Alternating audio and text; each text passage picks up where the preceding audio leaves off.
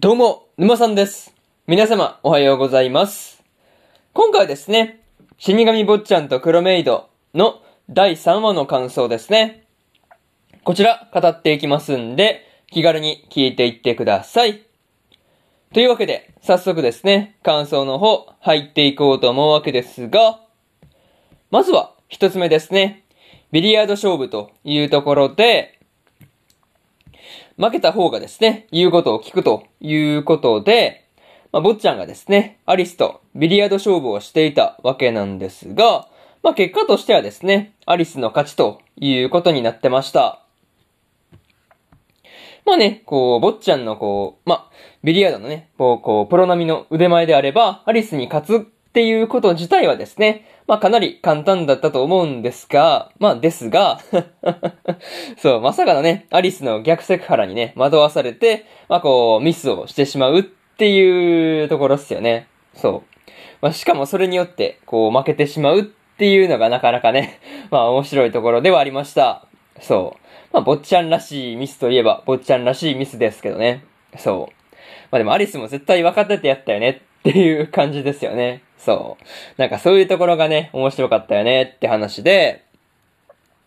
でもまあね、こうアリスがビリヤードをしている時の、まあ姿勢とかね、なんかああいうところとか見ていると、まあ坊ちゃんが動揺してしまったりするっていうのもですね、まあこう無理ないなっていうことを思ったところです。うん、まあ、特にあの前のめりになったところとかね、なんかそういうところ見ているとね、なんか坊ちゃんが動揺するのもわかるような気がするという話ですね。まあ、にしてもね、こう、ビリヤード勝負に勝ったアリスのお願いがですね、坊ちゃんと街に出かけることだったっていうのがですね、結構意外な話ではありました。なんかもうちょっとね、こう、からかう要素が満載のことをまあ要求してくるのかなとか思ってたんですけど、別にそういうことではなかったっていう話で、まあ結構、あ、なるほど、そっち系かっていう感じですよね。そう。まあでもアリスとしては前々から、まあやりたかったことだったりするのかなっていうことは思ったりしました。そういうところで、まず一つ目の感想であるビリヤード勝負というところ終わっておきます。で、次、二つ目ですね。街でのデートというところで、坊ちゃんとアリスがですね、街でのデートをしていたわけなんですが、まあトラブルとかがですね、ありつつも、二人とも楽しんでるっていう感じで何よりでした。うん。そう、だ、なんかだいぶと楽しんでる感じでしたからね。そう。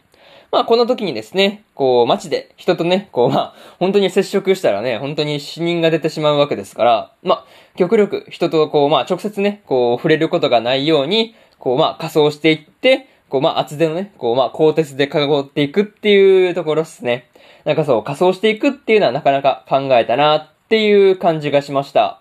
そう、まあ確かに厚手の格好をすれば直接触れる的なことはないですからね。そう。そう考えると、ああ、なるほどなっていう感じでした。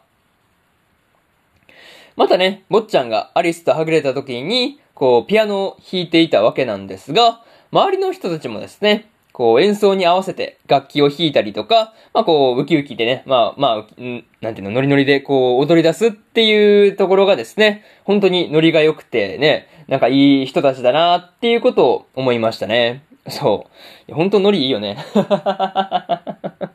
そう、音楽流れてきたらノリに乗って踊ってるわけですからね。なんかそれを考えるとすごい陽気な人たちだなっていうことは思ったりしました。ただね、こう街で売られてる仮面の、まあその後ですね、街で売られてる仮面で、こう死神をモチーフにしたっていうものがあったわけなんですが、まあそれがですね、こう坊ちゃんの、まあことだったっていうのがですね、結構辛いところではありました。まあね、やっぱりこう、まあ、噂は立ってるんだなっていうことは、なんとなくね、まあこう、話として繋がってくるところではありました。まあでもね、その後のアイスクリームのね、話とか、まあ時計塔での、まあこう、二人のやりとりとかを見ていると、まあそんなことを忘れられるっていうところでしたけどね。うん。そういうところで、二つ目の感想である、街でのデートというところ、終わっておきます。で、次、三つ目ですね。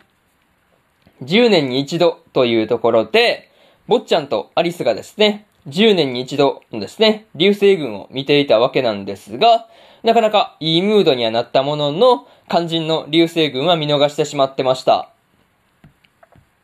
まあ、とはいえですね、その後に10年後に一緒に見に行こうとアリスがですね、坊ちゃんに言ってるっていうところがですね、個人的にめちゃめちゃ好きなシーンだったりするという話ですね。そう、いいですよね、なんかこう。まあなんかこうロマンチックな感じですごくいいなっていうことは思ったりしました。うん。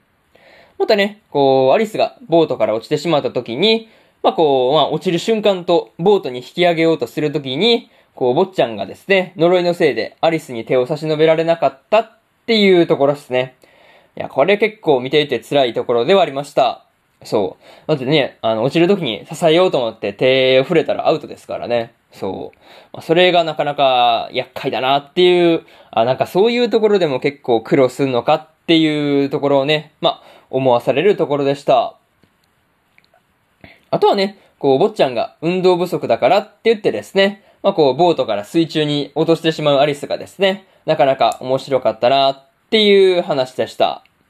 まあなんか、うん、それでちょっとこう、まあ、坊ちゃんのね、こう、まあ、点についての、まあ、呪いについてのね、シリアスな空気もですね、だいぶとこう、笑いに変わった感じでしたからね。そう。そう考えると、それは良かったなっていう感じでした。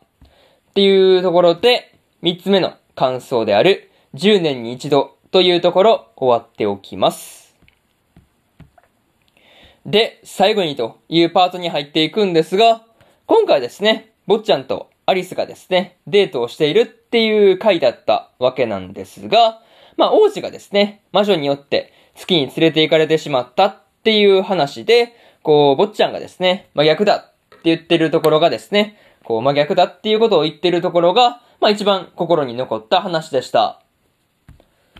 またですね、アリスが部屋ではですね、服は着ない主義っていうのはですね、まあこう意外性があってびっくりでしたが、まあ明らかに坊ちゃんをからかっていた感があってですね、まあそれはそれで楽しかったなっていう話ですね。そう。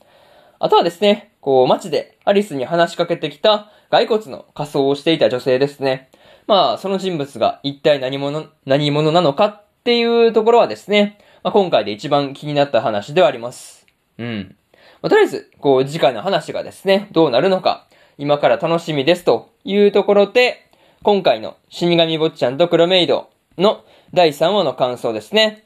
こちら、えー、終わっておきます。で、先週ですね、先週先々週で第1話と第2話の感想ですね、喋ってますんで、よかったら、こっちのね、えー、過去の放送も聞いてみてください。っていう話と、今日ですね、他にも2本更新しておりまして、次が導く異世界道中の第3話の感想と、ブルーリフレクションレイの第15話の感想ですね。この2本を更新してますんで、よかったらこっちの2本もね、聞いてみてくださいという話と、明日ですね、明日3本更新するんですが、チートクス市のスローライフの第3話の感想と、現実主義勇者の王国再建記の4話の感想、そしてですね、過激少女の4話の感想ですね。この3本、1、2、3と更新しますんで、よかったら明日もですね、ラジオの方聞きに来てください。というわけで、えー、本日1本目のラジオの方終わっておきます。以上、沼さんでした。それでは次回の放送でお会いしましょう。それじゃあまたね。バイバイ。